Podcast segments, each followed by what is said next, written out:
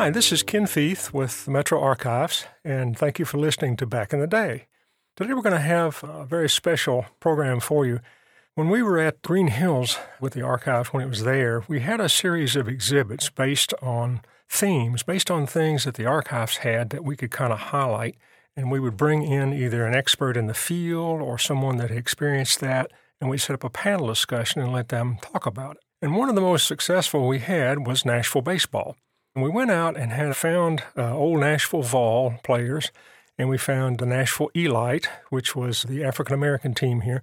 Found a couple people for that, and one of those guys is what I'm going to talk about today, uh, Jim Zapp. When I first met him, I called him and I said, you know, this is what I want to do. We want to put together a, a panel discussion and have y'all talk about your days in uh, baseball. And he said, sure, and said, meet me at the um, what was then the Baptist Hospital uh, Physical Therapy Gymnasium. And I'm thinking, I'll drive over there, and this is a guy, you know, past eighty, and so he's probably doing some knee therapy or something, you know. So I get there, I say, hey, I'm looking for Jim Zapp, and they pointed to this guy that was on the bench press. He was on the bench press, and he finished. He stood up, and he towers over me and says, hi, I'm Jim Zapp. And I couldn't believe it. He's six foot four. And probably at that time still around two hundred pounds. I mean, this was a big old guy. And so he uh, agreed to come out. And what we did, before we did the panel discussion, we interviewed these guys. And this was in two thousand six, so it's a while back. But when we interviewed them, we put them in a room to the side, and we had an interviewer that knew a lot about baseball, and he would ask questions to kind of pull out their experiences. So what you're going to hear, the interviewer might be a little faint, but the voice you're hearing is Jim Zapp. Uh, Jim played on the um, Nashville Elites. He was born here in Nashville in, in nineteen twenty-four. And he picked up his uh, baseball career in the U S Navy. He volunteered for the Navy, and he was put on the baseball team. And it just went from there. He played with uh, the Negro Southern Leagues, uh, the Atlanta Black Crackers, uh, with the Birmingham Black Barons, and then went on to uh, a very nice career with baseball, ending in about nineteen fifty-five. And so what you're going to hear today is Jim Zapp talking about his experiences. And unfortunately, uh, Jim is gone now, so this is a very cherished thing for us because we, we have him recorded. So today you're going to be hearing the audio version of uh, the interview with Jim Zapp. The ball players in Pearl Harbor, all the great major league ball players were assigned to Hawaii uh, for morale, for morale builders. And they had the greatest ball players at that time. And the Major League Baseball was stationed in Hawaii in the Army and Navy. Joe DiMaggio was stationed at the seventh Air Force in Hickam Field in Pearl Harbor. I think I'm getting off track now, but I'm just no, going. Sorry. Just keep talking. Uh, they had all picked the Navy All-Star team to play the Army All-Star team, a best four out of seven in Hawaii. At Furlong Field. The field was named after Admiral, Admiral Furlong. And I'm sitting on the bench, you know, I'm not going to play. But the Navy fielded probably one of the greatest teams ever in the field, probably. They had both Dickey, both Dickey boys catching. Bill Dickey was the manager, and his brother George Dickey was the catcher. Then they had another boy who played at Nashville Vols when I was a kid by the name of Marvin, Marvin Feldman. He was the catcher. And on first base, they had Johnny Myers. Second base, they had John Lucadello. They had shortstop P B Reese, and Phil Rizzuto played third base. Then they had, in the outfield, they had Dominic DiMaggio in center field, Barney McCoskey in left field, and a fellow by the name of Joe Grayson in right field. And they, uh, the pitchers they have just outstanding. Uh, Hershey, uh, Virgil Trucks, he, he started the first game. Virgil Trucks pitched against Johnny Beasley the first game. Johnny Beasley, the Nashville boy, you know. He was in the Army. But the Army team had, I, I can name every ball player they had all, all these years. They had a boy catching from the name of Charlie Silvera from the Yankees. They had Ferris Fain playing first base. Dario Lodigiani playing second base. Uh, Joe Gordon played shortstop because they had a, they had a third baseman by the name of Bob Dillinger from the Saint Louis Brown playing third. Then they had Joe DiMaggio playing center field, Walter Jednick playing right field, and Mike McCormick from the Cincinnati Reds playing left field. The... Uh, They were supposed to play best four out of seven. The Navy beat them four straights. So Admiral Nimitz told him he wanted to play the full seven games because the uh, military people didn't join it so much, you know, big crowds. So Navy beat them seven straights. And the Army had a great team, but Navy, best team. Anyway, uh, Admiral Nimitz tried to get the Saint Louis Cardinals to come play for the World Championship. Saint Louis Cardinals turned it down. They didn't want to be embarrassed. But that was that was the kind of team they had there then. Now, getting back to my career, in nineteen... Did you get into that, any of those games? Beg pardon? Did you get into any of those No, games? no. Because you were on the bench. I just said, look at that, look at them. No. Uh, then, then but two guys from my, three guys from my team was on that team. Juan McCoskey, John Lucadello, and Hugh Casey. Do you remember the story about Hugh Casey?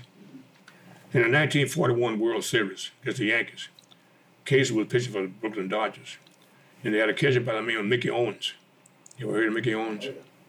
They have a baseball school now named after him in Missouri. Anyway, Tommy Henrich was the batter for the third out. Casey had two strikes on Henrich. On the next pitch, pass ball by Mickey Owens. Henrich gets on. Barjo comes up, everybody. They beat the Dodgers for the World Series.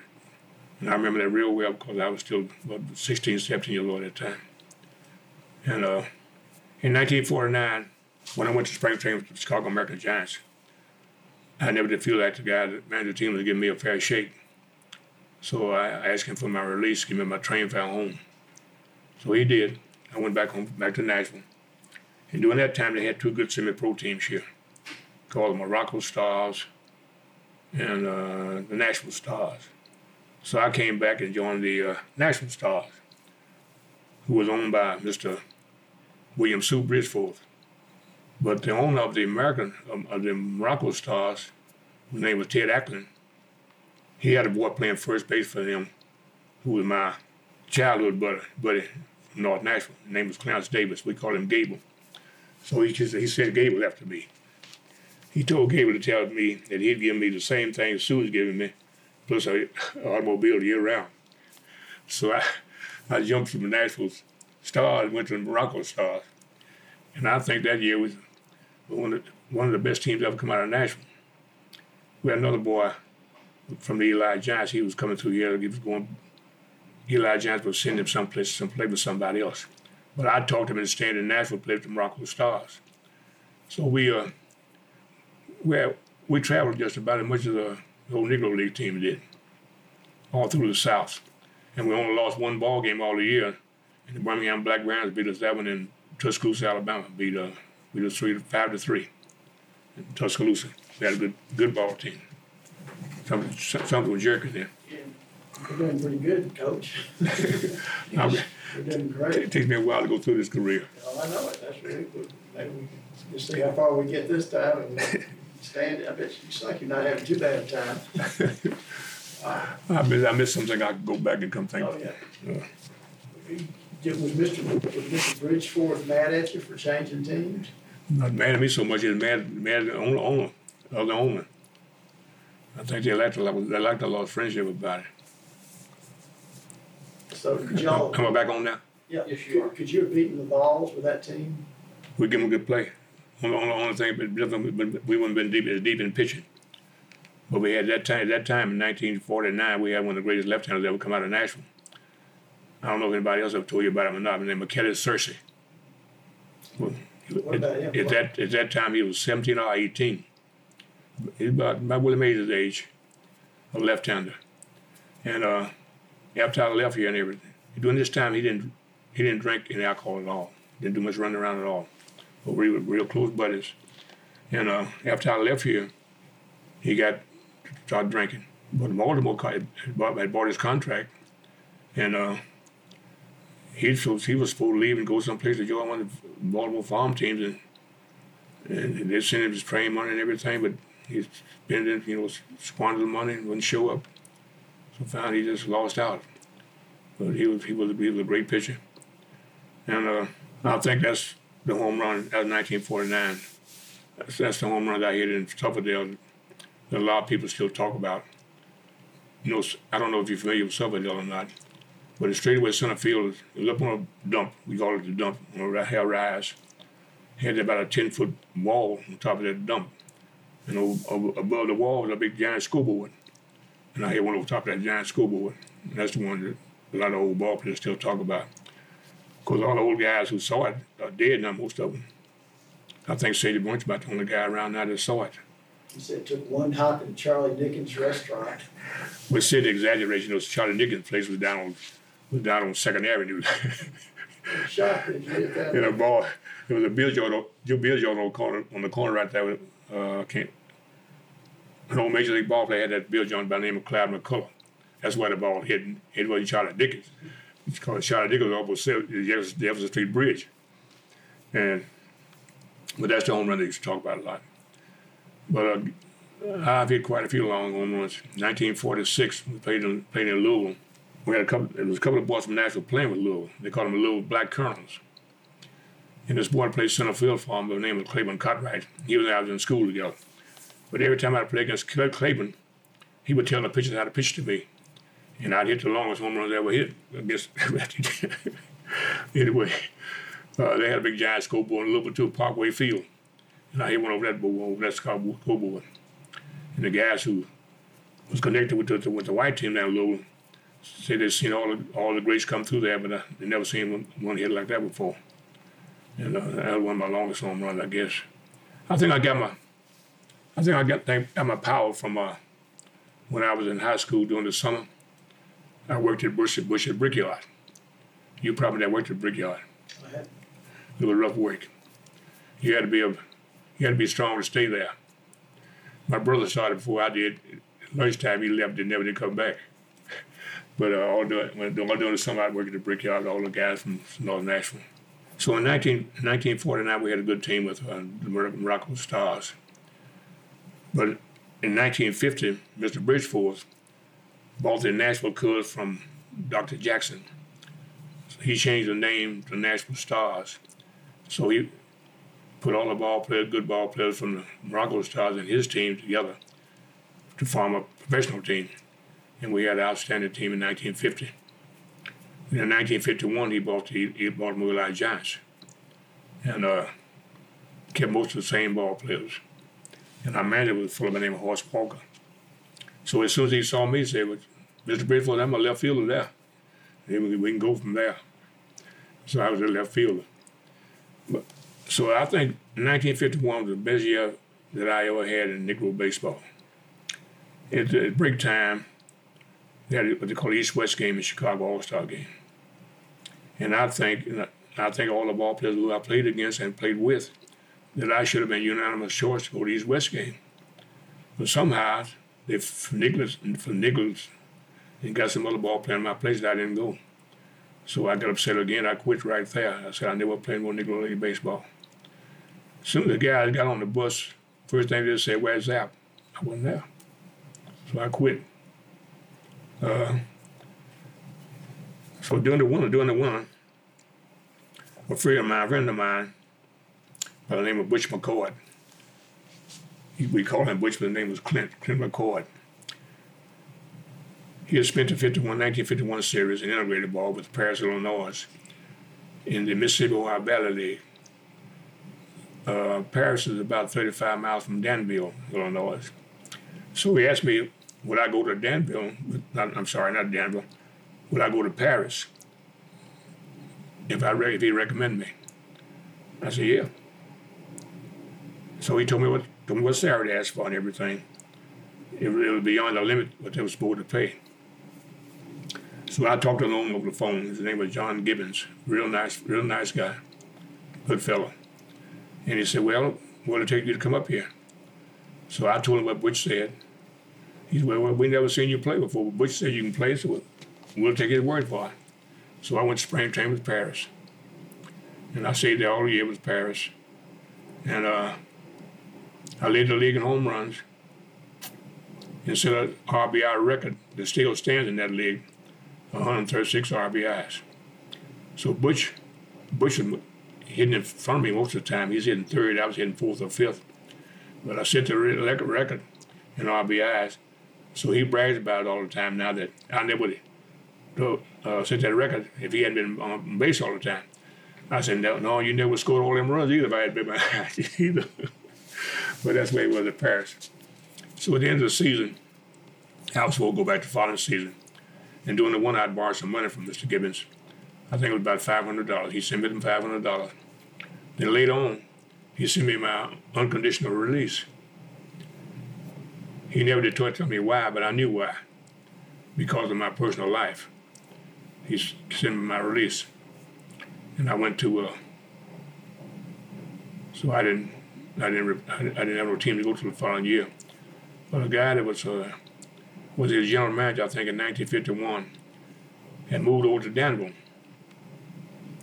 And he told me, I don't care about your personal life. If you hit the ball for me, I'll sell you within a month. So I went to spring training with Danville, and I stayed there less than a month. He sold me to Lincoln, Nebraska, in, in uh, the Western League.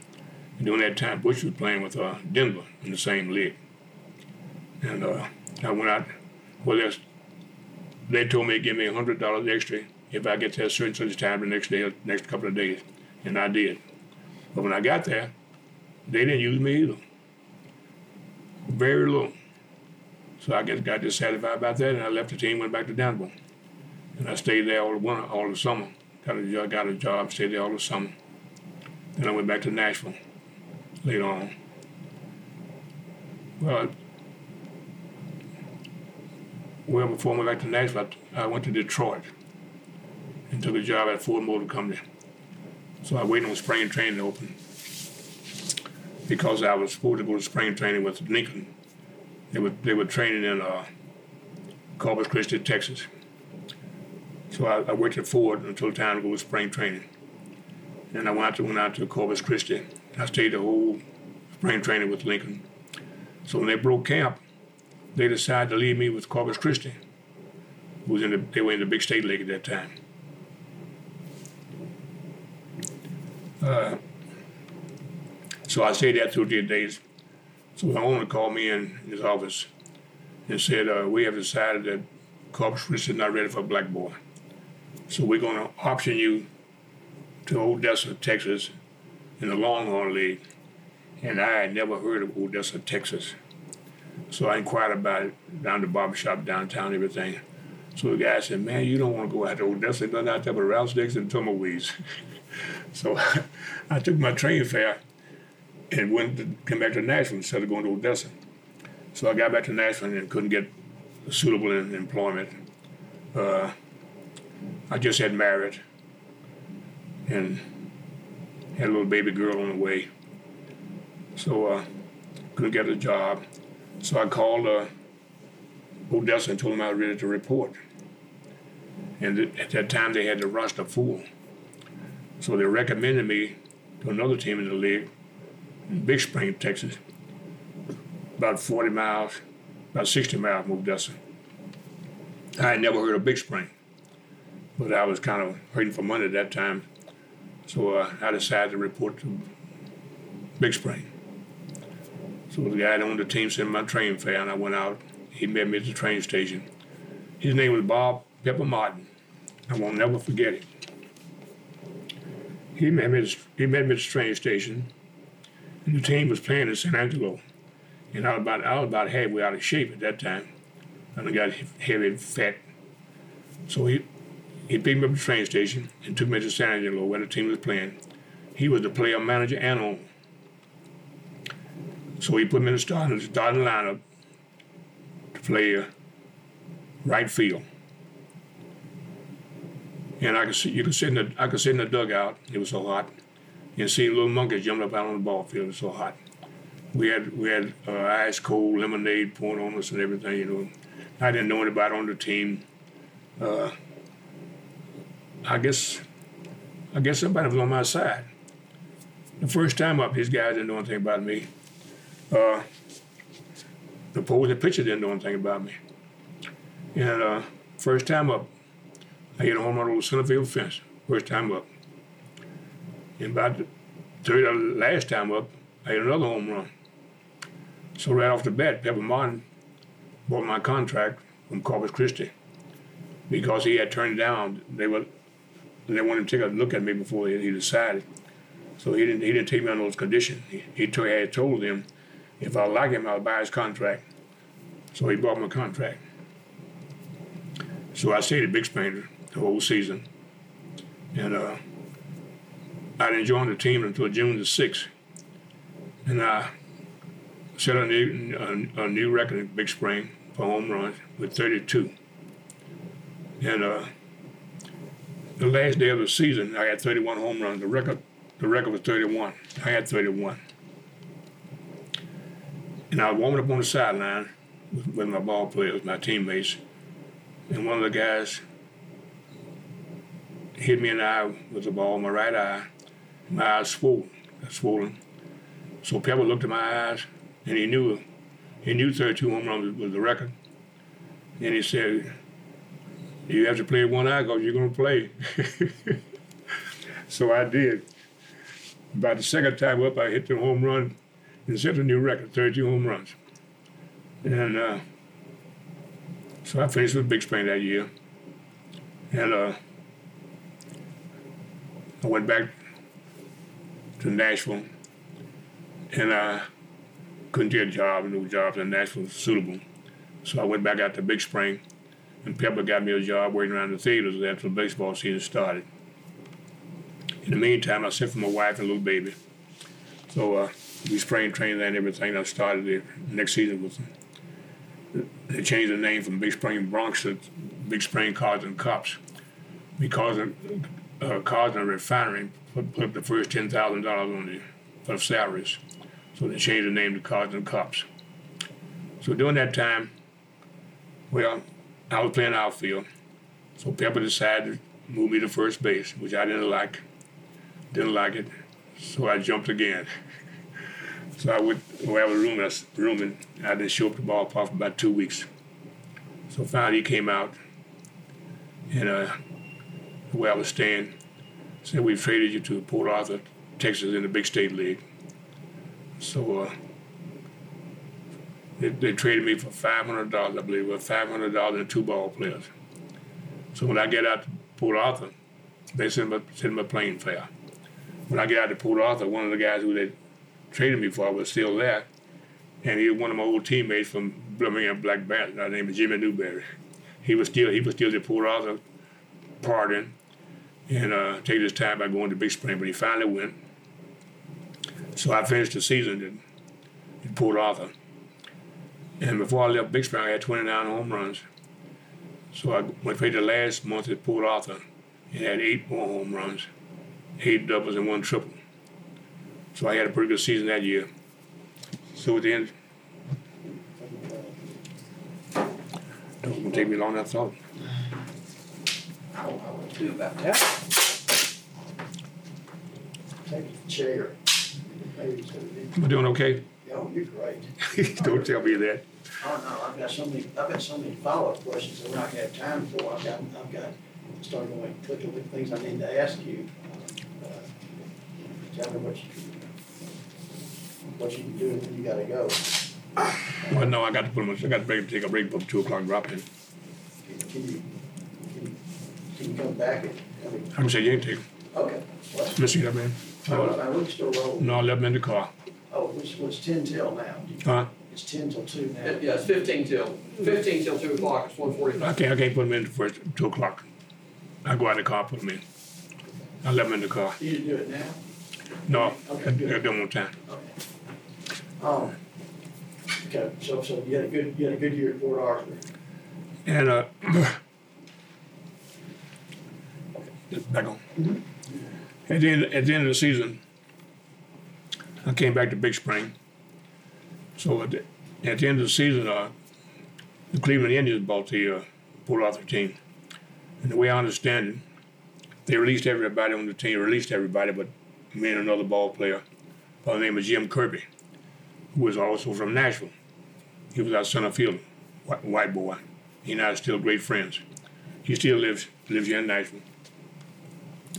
So, but they, they were going to cut my salary. So at that time, I had a chance to go to, uh, go to work, civil service for the Air Force.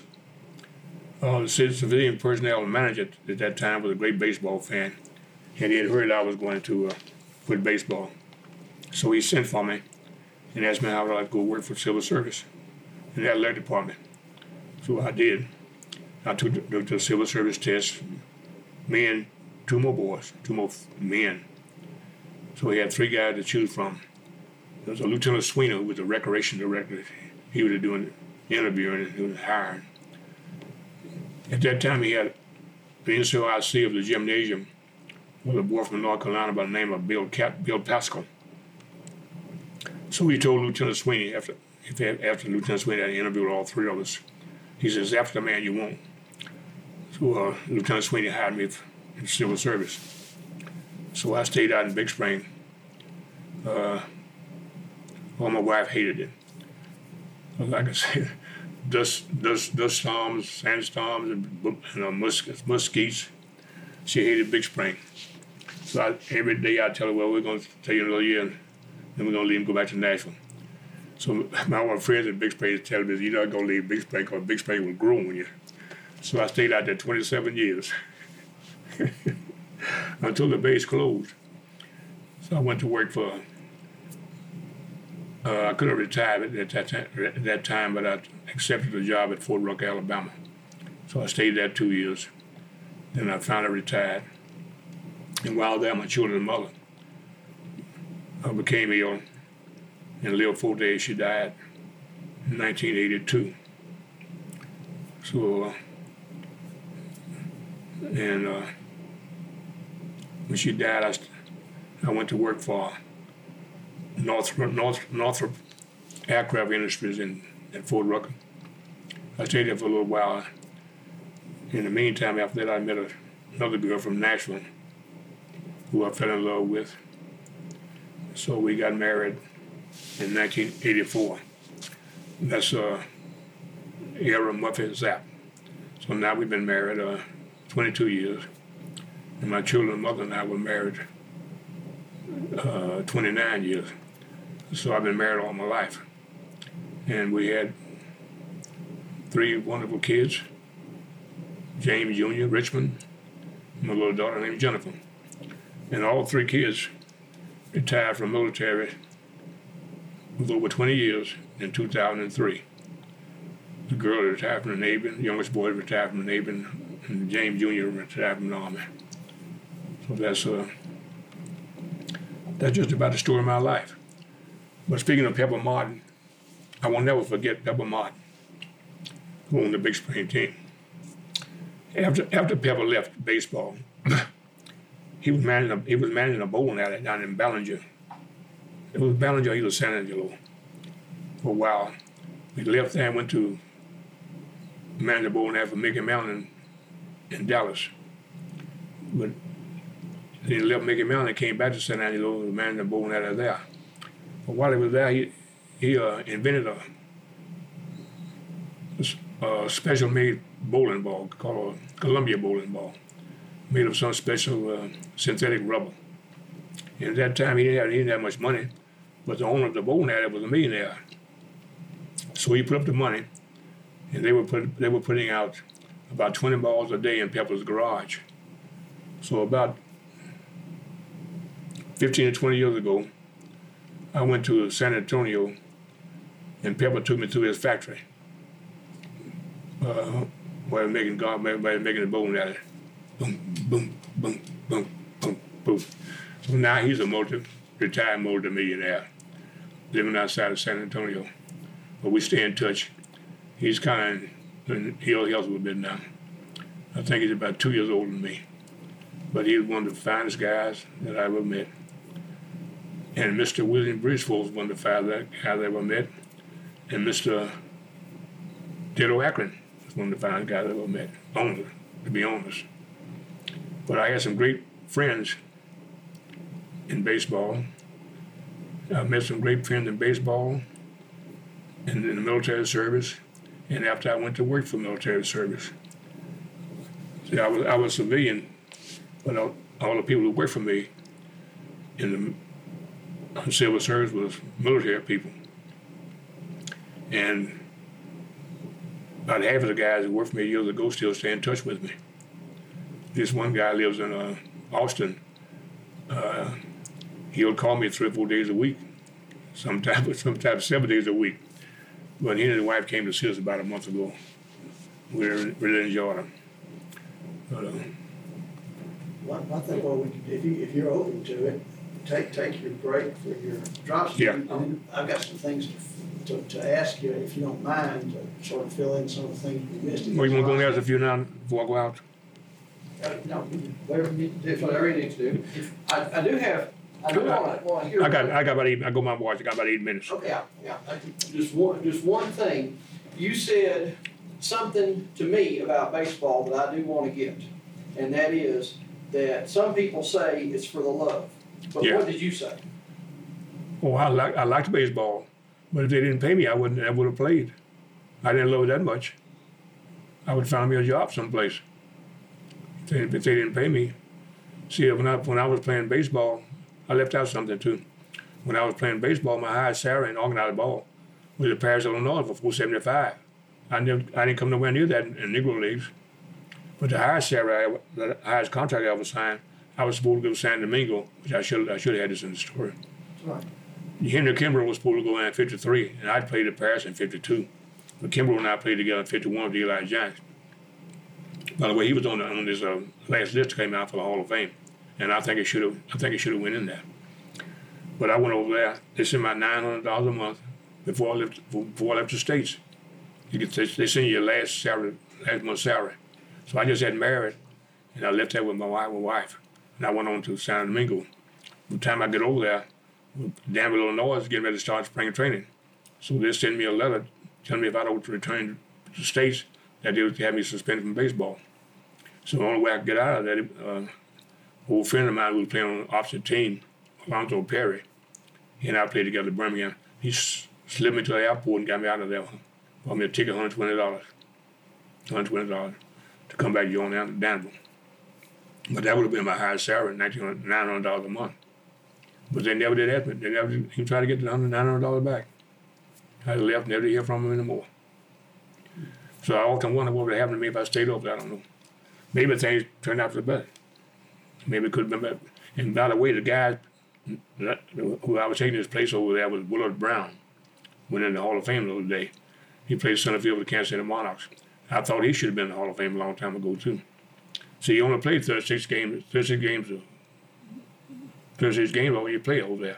Three, I play three, three games a week. He had eighteen home runs in thirty-six games. They call him Home Run Brown over there. And I think he should have been in the Hall of Fame. He was strong.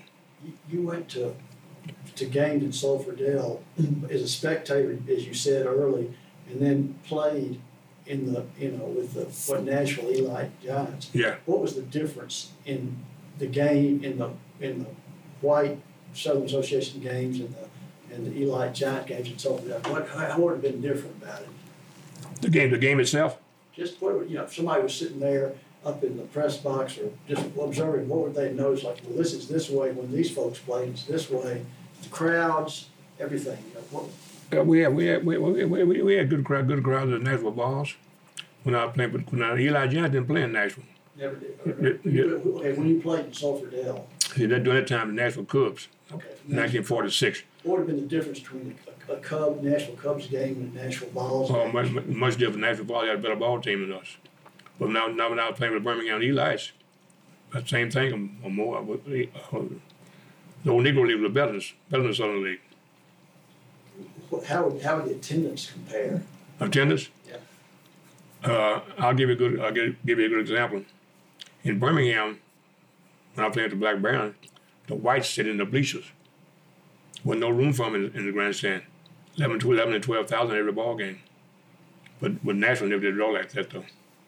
Black Baron, Black Baron was just a, a good drawing card everywhere they played. How much would how much would the Cubs draw? How many? How oh, two thousand more, two three thousand. That's not bad. No, it wasn't bad. Two three thousand. Well, people people look forward to going to baseball games during those, those days. Did whites come to the Nashville to see the Nashville Cubs ever? Very few, very few. Be some. Larry Gibbard, he would be there. He owned the owner of the Nashville Ball. If he be a few. Now in Birmingham, when uh, if the if the white team had it was off, some of the some of the white ball players would come sit in the dugout with us. I remember Walt Dropo used to sit in the dugout with us a lot. Big Walt, you remember him? Oh yeah. He used to come sit in the dugout with us a lot. But the Black Baron was the, the main thing in Birmingham. Yeah. you'd have an overflow crowd and the whites sitting in the bleachers in Birmingham.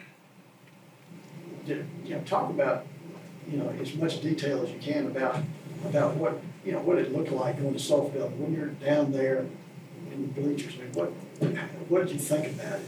About the whole thing? I'm taking. But I, I'm I'm not doing. Was it? Did you go as a young kid? Did you go all the time? Was that just what you did when they were in town? When I when I could slip away from home, see, I still lived. I lived, still lived a pretty good ways from Sulphur Dell. I lived at a in the Fourth Avenue North, below below Clay Street. At that time, on Fourth Avenue, Clay Street was the last street, but now they got a. It was a short street through there, but it never was developed. Cass, you heard of Cass? That was the last street, but it never was developed. So Clay Street was really the last street. I lived below Clay, down the bottom like. And so, how far was that to Sulphur Dell? Oh gosh. Um, well, you know what Sanctus Hill is. Now, see, that's anything, Clay.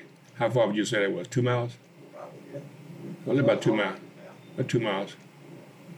Now, see, when when I when I was in school, me and my brother and sister, we didn't go to the public schools because my mother was a die-hard Catholic. Now, we had to go to all-black Catholic school, which was located, they call it Lafayette now, seventh and Lee, where the old Seal Roebuck building is. All that was Catholic school ground, the Immaculate Mother Academy. Right there on the corner was a priest's home, first building, two-story brick. Next door to the priest's home was the church, another beautiful brick. On the other side of that one was a convent for the nuns, two-story brick. On the other side was the elementary school. So we had to, we walked all the way from my home to there, over three miles every day. Most of the time, we didn't have no money to ride a bus. It wasn't about a nickel then. Didn't have it. Most of the time, we walked, me and my brother and sister. And that's, what, six miles a day to school. Maybe that's why I was so strong, too. I don't know. And all types of weather. All types of weather. What, did you, did you, were you the first ball player in your family? I'm the, I'm the only one, yeah. Did, was, did, did my brother, my brother never cared much about it. He never cared much about it, no kind of sports too much. Was, was there any relationship with your father, with the father in all this? Was no, he, no, he didn't care about it. No, uh, no, I just, I just lived by myself. I just got, I just get, get out of the yard, and pitch up rocks, pretend I'm a, pretend I'm a national volleyball player, hit rocks with a broomstick. Yeah, by myself. Never allowed to play. Right. Was there a played basketball? Basketball. That was your sport? Yeah. That's the only sport the school had where I was going, basketball. I didn't want to go out for the basketball team. At, at that time, basketball wasn't real popular in Nashville. So basketball was real popular in Kentucky and Indiana. And uh, the coach, the guy was coaching the team, said, his name was Mister Goodner. And I said, Mister Goodner, I don't want to play that sissy game. So he finally got me to go out for the basketball team. And the first game I played, I made eighteen points, first game. But we, we didn't have our own gym. We we uh, we practiced and played all our games at Bethlehem Center. You know where that is? Yes, sir. Where we played at the old Bethlehem Center. Was, what was the name of the school you went to on Lafayette? Immaculate Mother, Immaculate Mother Academy. It, was it integrated or? No, no, no, no, segregation. Yeah, we couldn't we could we couldn't go to Father Ryan. No, we couldn't go to the cathedral. See, we had an order of nuns called the Sisters of the Blessed Sacrament. They dedicated their lives. Black and Indian missions. We couldn't go to Saint Cecilia. My, my daughter and my sister couldn't go to Saint Cecilia. This is where I belong now. I belong to Assumption. You know what Assumption is? Yes, sir. That's where I belong now. Okay. I could go there then, but I couldn't. But I couldn't belong. My mother used to go there all the time, but uh, I couldn't belong. Okay. That's how bad it was. How? What other ways did it? Did segregation? Beg pardon? And what other ways did segregation sort of uh, appear at that time? Was it just everywhere, or did you manage just a little? Everywhere in Nashville. Had to ride in the back, back of the bus, back of the streetcar, bus, whatever. Had to ride in the back. Right? Couldn't go in. You couldn't go into the restaurants downstairs, downtown. Nothing like that. We know where. We know where we stood, what we could do and what we couldn't do. You know, uh, when I was in high school, I had a night job in the Nashville Trust Building. It's still there on Union. Get off around close to midnight. Sometimes, sometimes walk away home from there before that to my home. Police were stopping it one night, and uh, they were real nice. But after they stopped that first time, they see me. From then on, they would stop me. But they won't know what a black didn't walk the streets that time of night, you know. Paris Illinois, I rode the bus. Well, the bus wasn't running anymore. The bus stopped running at midnight. Walk all the way home. Well, first, did you have a particular highlight that happened in Sulphur Dell that you just sort of, that sort of stands out in your mind? Was it, was it hitting the ball on the scoreboard? Was that it? When I, when I was playing? Yes. Oh, I, could, I hit quite a few home runs in Sulphur Dell. That was just a long one. I, I hit quite a few home runs, uh, left field and left center. See, on the other side, left field, on the other side, left field was a black school, Bellevue School. They had a lot of ball in their yard, in, in, in their yard. Did you ever face Satchel Paige? Yes, I did, in nineteen fifty-one. He was playing for the Chicago American Giants then before he went back up to Saint Louis Browns. Got two hits off of him. But uh, I remember one game, the first time I faced him in Sulphur Dell. Now, we had a packed house that night. Well, I know now they did it, he did it intentionally. I was hitting fourth, and Kimbrough was hitting, was hitting third. But he, the first two guys, first and second place, they got on base somehow. He, he did, he probably did, he did, he did intentionally. So he walked Kimbrough to pitch to me, pitched me at Doc Dennis, and another boy hitting six. He threw me three. I didn't find him foul one. Doc, Doc had faced him before in past years. Doc fouled one. Face took him out. They took the other boy out. But I got my first hit off of him in, uh, in uh, Chattanooga. We, next night I went to Chattanooga. But I hit a changeup with his fastball. I never I never hit his fastball. You know, I had a, I had a real good friend who played with uh, the Monarchs. Now, he was my enemy on the ball field, but he and I became great friends. You probably remember him, Hank Thompson. Remember him? Yes. Okay, he and I became close friends. So I asked Hank, I said, Hank, is the major league pitcher throwing hard in the satchel? He said they're throwing hard on Saturday, but the ball don't look as small. It's like, like a blur. That's how good it was. Well, besides Satchel Paige, who were some of the other players, that, the black players that played at Sulphur Dell that the white community knew their names later, but they didn't ever know they played there? I mean, Campagnolo? Well, well all, all the great teams played there, you know, come down and played there. But I, I, I didn't care anything about the black ball player. I didn't know anything about the black ball players myself. I used to pass by there going home from school, by Sulphur Dell, the ball game was going on. We never, we never need to stop and look. But all the greats played there. Josh Gibson, all of them played there. Nobody. Who did you play with in Sulphur Dell that became famous later, besides Satchel Paige? Oh gosh, Junior Gideon, Gideon, you know he's from Nashville. Campanella, Kimbrough, Doc Dennis. He's a Nashville boy. Uh, his name West Dan- Wesley, but we called him Doc. He and I were close friends. First baseman, uh, Frank Russell. Clowns had some great ball players. You probably heard of Goose Tatum. So he was he was a good, you know, outstanding basketball player. We, he was also a good good first baseman. The Clowns. You know, Birmingham. I was playing with Birmingham. We was in the same league with, with the Clowns, and uh, we'd watch them. We'd say we were playing about seven, eight games in a row. Each night, played the Clowns. Go from town to town, and uh, around the fourth or fifth inning, they put on, put on a show, put a show on Goose Tatum, and they had a clown called King Tut, and we watch them every night, and we laugh every night, the same thing, but they make you laugh every night. See, Goose Goose could walk down the street and laugh at Goose, but he had long arms, long arms, and King Tut the same way. Well, we had, we had a lot of fun. How did you feel when, when, when Sulphur Dell, just when the balls went out of business and Sulphur Dell got taken well, out? What? At that that time I wasn't living here. I was living in Texas. I think one of the best mistakes they ever made, the city the city ever made somebody by tearing Sulphur Dell down. And see, Birmingham is the only Southern League team that still have that still have that ballpark. I think I think Sulphur Dell should have been a landmark. because there was no ballpark in the whole country like Sulphur Dell. No, no country, no ballpark. I don't know why they tore it down. What they put there, nothing. Parking lots. The people, people are paid to go through Sulphur Dell now. That hill all the way around the hill all around the outfield, called the dump.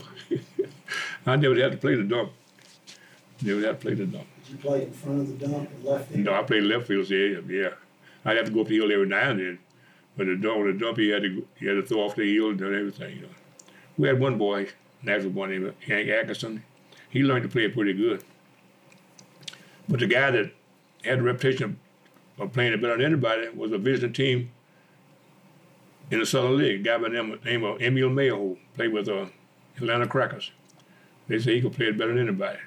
Nashville all had some guys could play it. Gus Dugas could play it. But playing on that hill or something. You know, the fly ball had come down the hill to catch it. Did you, do you have a particular memory of the first time you ever saw that field? First time I saw that field, I was a kid then. You know, I, I didn't pay much attention then. I was just a young kid then. I wasn't, I wasn't even a teenager. About ten, eleven years old. And how come they didn't want you to play baseball? Is your mom that didn't want you to play? No, no, she, she didn't care about, about me playing, but all the teams were located way out, way out south, see? We didn't have no teams out north at all. My, my mother was very strict, very strict sometimes. Too strict. Yeah. Yeah she, when I was in high school playing basketball, we had some boys my size. Doing that, doing that in those days, it's six two, one hundred ninety pounds, you'd consider a big boy. So we had three, four boys like that on our basketball team. So the, the football coach at uh, Pearl wanted us to come over to Pearl, go play football. So my mother said, no, you're not going to play no football. You see the way you are, you play basketball. You're not going to play no football. And uh, I thank her, I thank her every day for that. That's why my legs are still good. I see some guys now who played, played football, can't hardly walk. No. I have a grandson in, in Texas. He's thirteen or fourteen now, I guess. He, about twelve, he's playing football. He started to play football, and I went out to see him play. He said, "Granddaddy, I don't like for him to hit me like that." I said, "Champ," his nickname is Champ. I said, "Champ, quit." And he quit playing football. He don't play nothing but baseball and basketball now. So he loves baseball. I had a question. You mentioned that you never had really played on any team at all until you're in the service. Never. How how how is it possible that you could just pick it up like that? I don't know. I don't know. Just just natural ability, I guess. Well, I started out with the, with the black team in Iowa, and I started hitting right away. You, you never faced a pitcher in your life. I mean, oh yes, some pitcher blind me. What are you talking about? Yeah, I, I faced some great pitchers in a in a in the Negro Leagues. Good gracious! You heard of Sam Jones? Sad Sam Jones. Uh, Satchel, gosh, the whole pitching staff of Kansas City, good pitchers. They had five or six great pitchers. I'm just trying to picture you as a service, a young serviceman in Hawaii. Yeah. For the first time facing a guy, a, a grown man with the ball, and here you are. And did you just have to use what you observed at Sulphur Dell? To... I guess I did. I just, it came natural. I just started hitting. You know, not bragging, but I was, uh, I was I was always a pretty good hitter. We had one guy, that old ball player from Nashville, he died. He died. He's dead now. Great baseball man. He says he said he always says that was the greatest long ball he'd ever come out of Nashville. And he saw them all.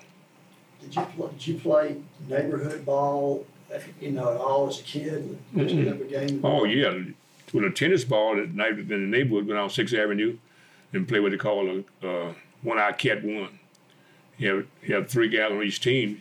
There's a tennis ball hit it down the, run, run down the street. They played no baseball at all. Was it was it was, was it did it involve pitching the ball and hitting the ball? Yeah.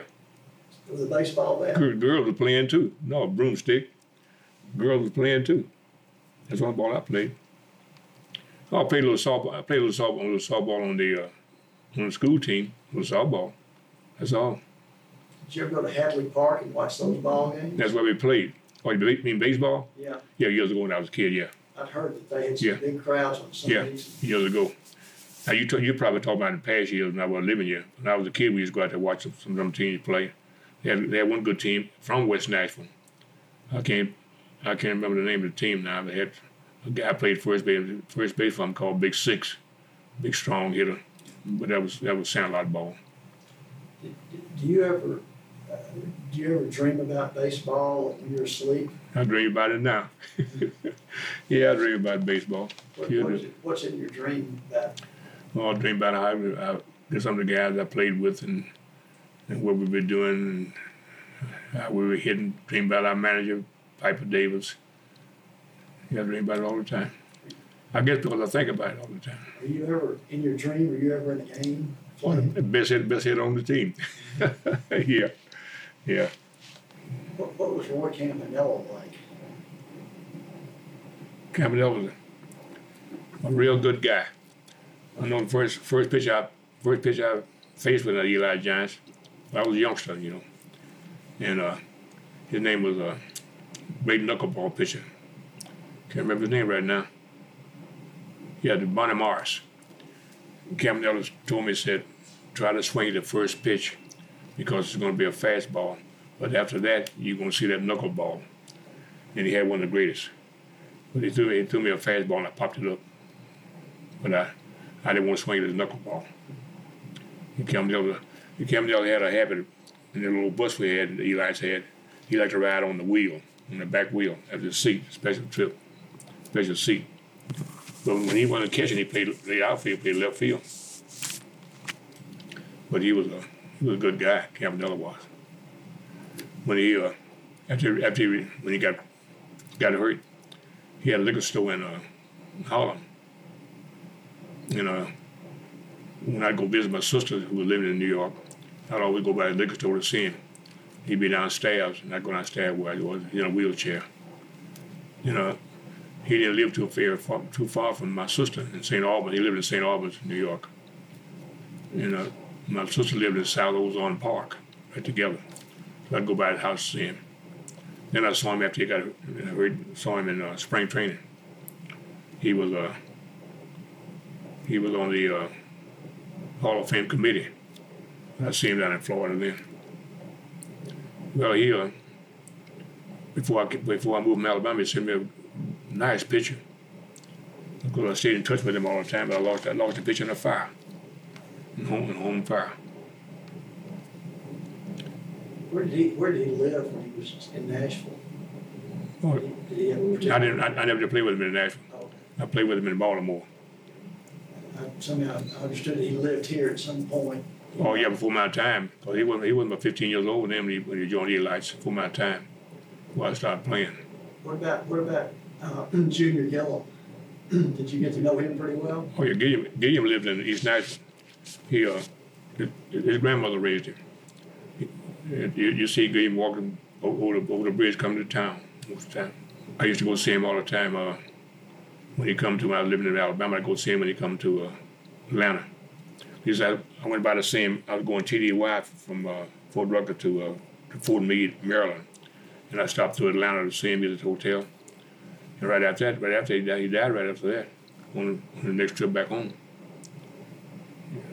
Looking back and remembering him, was there something that separated him from, I mean, what's the difference between, between Sidney Bunch and a Butch McCord and Junior Gillum? Is there, did you, could you sit, say, well, Gillum will be the one to make it and these other two won't, or could you tell? Uh, when, when Gilliam first started playing the Negro League, he was a right-handed hitter. It seemed like everything he hit, he'd pop it up. So a fellow had a coach with Eli Giants by the name of George Scales. He started getting him to switch hit. That's when he became a good ball player. But he could always, always field. He played third base movement and didn't have a strong arm, but you just bat out all the time. So he became a good hitter when he started switch hitting. And uh, it seemed like his field improved too. He could field. Because the guys, when I went to San Domingo, fellows were talking about, I had a Shane playing in Puerto Rico, and they were talking about him in winter ball. They said, unbelievable, unbelievable the kind of the kind of second base he played over there. He couldn't, couldn't hardly hit nothing by him. Another thing about Gilliam, he never was a dissipator.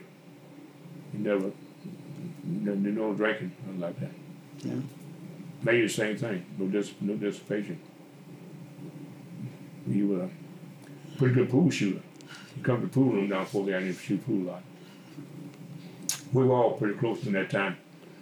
During that time, you know, they had the Bijou Theater, where all the ball players, during the winter time, would go to the Bijou, see movies, you know, in the waterways. They'd be in the pool room, they'd come over, and they would also go to the Bijou Theater during the winter. But I got a, I got a picture of me and Gilliam, and me and Gilliam, Cartwright, Doc Dennis, my grandpa Lyons, and young Russell. Take the, take the, take the Nero Club. He had a bottle, we had a bottle sitting on the table. Somebody put that up out the picture. No, he never was a dissipator. Clean living. Well, then, what, what's your overall thought about baseball and where it is now? Ooh, yeah, sure was out playing now. Ooh. And it's unbelievable. You see, unbelievable. You see a guy weighing one hundred forty pounds hitting the ball four hundred feet. On the fence, four hundred feet. That's unbelievable. But they, and they built the ballparks and the bats and the balls. Where they, people like those home runs. So like, so it's not a, it's not a ball field now either. It's uh, three, three twenty-five. Somebody down in each line. Man. Gosh, I'd like to been playing something like that. All home runs. It's, it's changed so much. The fans want to see it, but I don't. I think, I think it should be some cutoff someplace that, you know, kind of home runs and let it count as a record, being part of a record, you know. Yeah. I don't think it's, I don't think it's fair. I don't. I don't. I don't want to just mention the uh, black ball players all the time, but suppose Mickey Mouse had hit those kind of ballparks. Gosh, he did two hundred home runs. It's a shame. It's changed. Every guy swing for the fence, you know, fences all the time. The very little bunny, the very little bunny. Even the guys in our plan, even the guys hit fourth and fifth, they had to bunt sometimes, sacrifice. But these guys can't even sacrifice now. The other guys hit fourth and fifth. Can't, it's changed a lot. Because well, I still love it, though. You still watch it? Oh, yeah. Yeah. I'm missing the game today. Break it down. Play it down. I might, well, the break, might not be missing too much in no, that case. Well, break is, they got to improve. They got to they got to rebuild. Do you have any thoughts about steroids? Yeah, oh gosh, I never heard of I never heard, heard of it recently. I never heard anything like that. It's, I heard of guys drinking alcohol, but alcohol doesn't give me no strength for sure. Yeah. And, but not steroids. And suppose Josh Gibson used steroids. Kill somebody. Hmm. Was he a, was he a nice person or a tough person? Well, I was around him when I first when I first saw him. I played against him when I played when I was in the Navy. He was playing for Homestead Grays. See, they played they played at Old Griffith Stadium, and down the left field line, into the bleachers was four and ten feet. When I played when I played against him, he hit one right in the bleachers, four and ten feet. He was about. He was about six two, weighed about two twenty, two thirty, about two twenty. Strong. Much, much stronger than me. Because I had a, a good friend here lived in Nashville, old ball player. See, he, he was a better hitter than Zapp. He didn't hit the ball on Father's Zapp. But I believe he did, though. I think he exaggerated. He, he was all, he one of the all-time greats. Well, I'm, I'm about, I think just, we're about right to wrap it up. It's three o'clock, so okay. We thought we'd talk about that. But is there anything else I need that, that, that you'd like to say?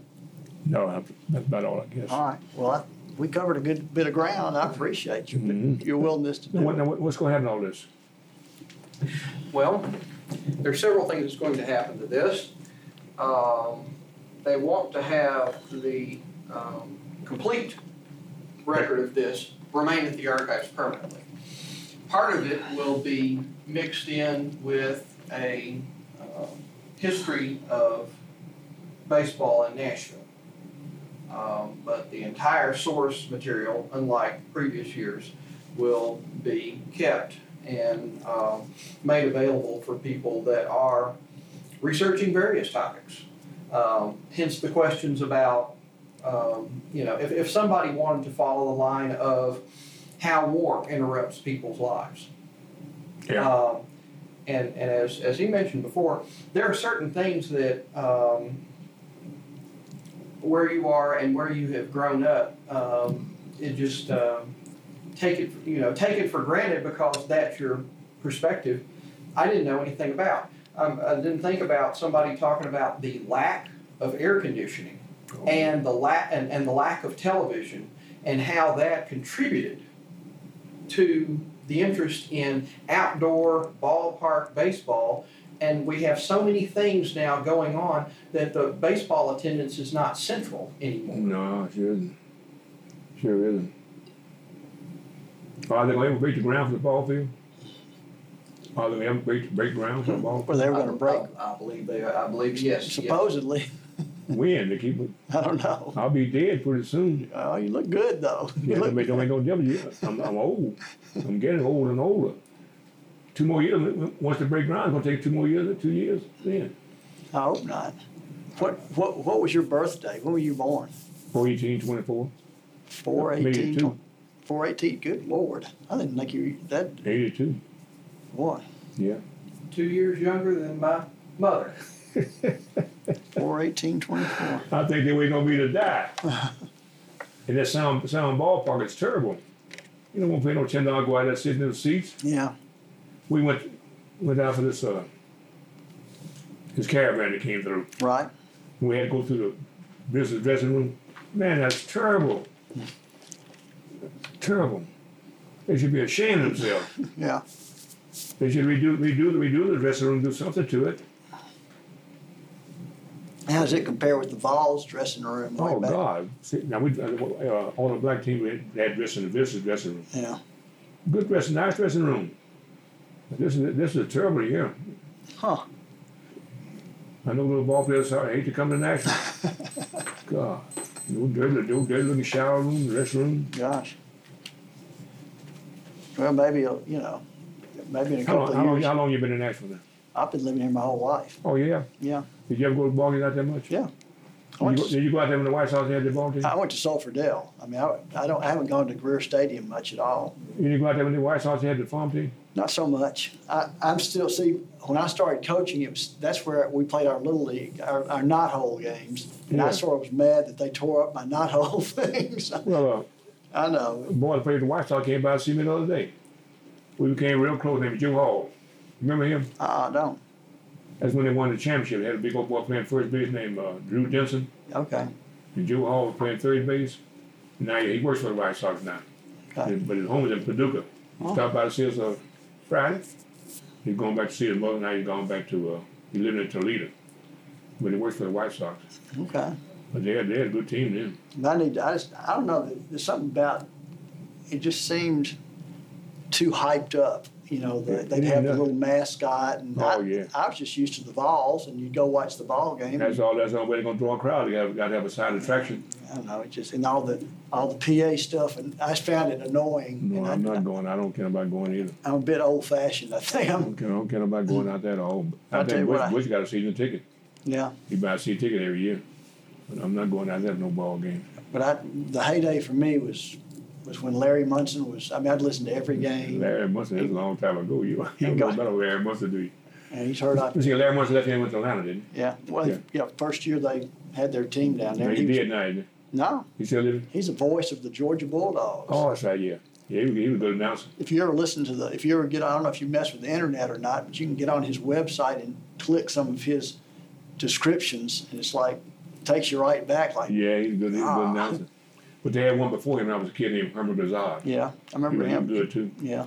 They say Herman Gazzard undressed, undressed by his own nerve. Pick up all his clothes up there. Herman Gazzard. And Larry Munson took his place. That's when I, I was a kid. And I, I, I just, um, I, yeah. I, I, I'm stuck with, you know, my, my world was Larry Munson, Fred Russell, Edgar Allen, yeah. all, and just going to the games a few times a year, baseball cards. And did, did, did you coach high school baseball too? I coached little, I coached the you know everything from nine up to fifteen at different times. What school? Just just uh, not whole program, not whole baseball. Oh, not, not, not no high school football. Not no no. I had a lot of players that played, but uh, I I sort of stopped at the at the at the junior level. West End High. Some of them from West. Um, I'm doing a. Uh, I, I'm chronicling that all the way for Doc nineteen fifty-four West High Jimmy French Ralph Greenbaum thing also. Yeah. Um, that's something we're doing, but I, I'm just. I, I, got, I got a friend. I bet you know him. I can't think of his last name now. Vern. Vern Muncy. Vern, no, Muncy. I don't remember that name. He coached at West High. Huh. Years ago. Chaparro's one I know. Who? Joe Chaparro. Yeah. Yeah. He's ninety-five. ninety-five, still living. Still smoking and drinking like a fish. Drinking? Yeah. I wish I could be, be ninety-five. Well, he's, yeah, apparently that's what's keeping him alive. But uh, he's he was something else. But I, I, you know, I, I know a lot of these old. I did a I did a book on Tommy Owen at N B A. Yeah, I remember him. Uh, and I did another one on Jimmy Gentry, who. Regular too. Gentry is is just gone back into. He's eighty, and he's just gone back into coaching again because his wife died. Yeah, I remember him. He wanted something to do, so I, I, I he was my he was a teacher of mine in high school, so I knew him. But I'm sure. How, how old are you? I'm fifty. I'm about to be fifty-nine. Good God, a little baby. I hope that's true. But I don't feel like a baby. You know, I think about. I tell I tell this story all the time. You know, years ago, Black Sabbath the Bleachers at Nashville games. So we had one one guy going to Booker Wolf. He used to go to all the games out of Vanderbilt. This Saturday, he went to the game to see Vanderbilt play uh, Alabama. Alabama Power. He had a big old son up, all-American son named Vaughn Mancher. You ever heard of him? One that had one eye. But Vanderbilt had a big son who was good, good also named Charlie Hoover. Remember him? Remember his name? Anyway, Booker Wolf went out to see the football game, and Vanderbilt beat uh, Alabama. It wasn't very close. And so he came back to all the guys hang out with Bill Jordan down on eighth Avenue. And uh, he got to tell us about the game. I said, well, where was Vaughn Mancher? Somebody said, where was Vaughn Mancher? He said, everywhere but where Charlie Woo was. Charlie Woo wore him out.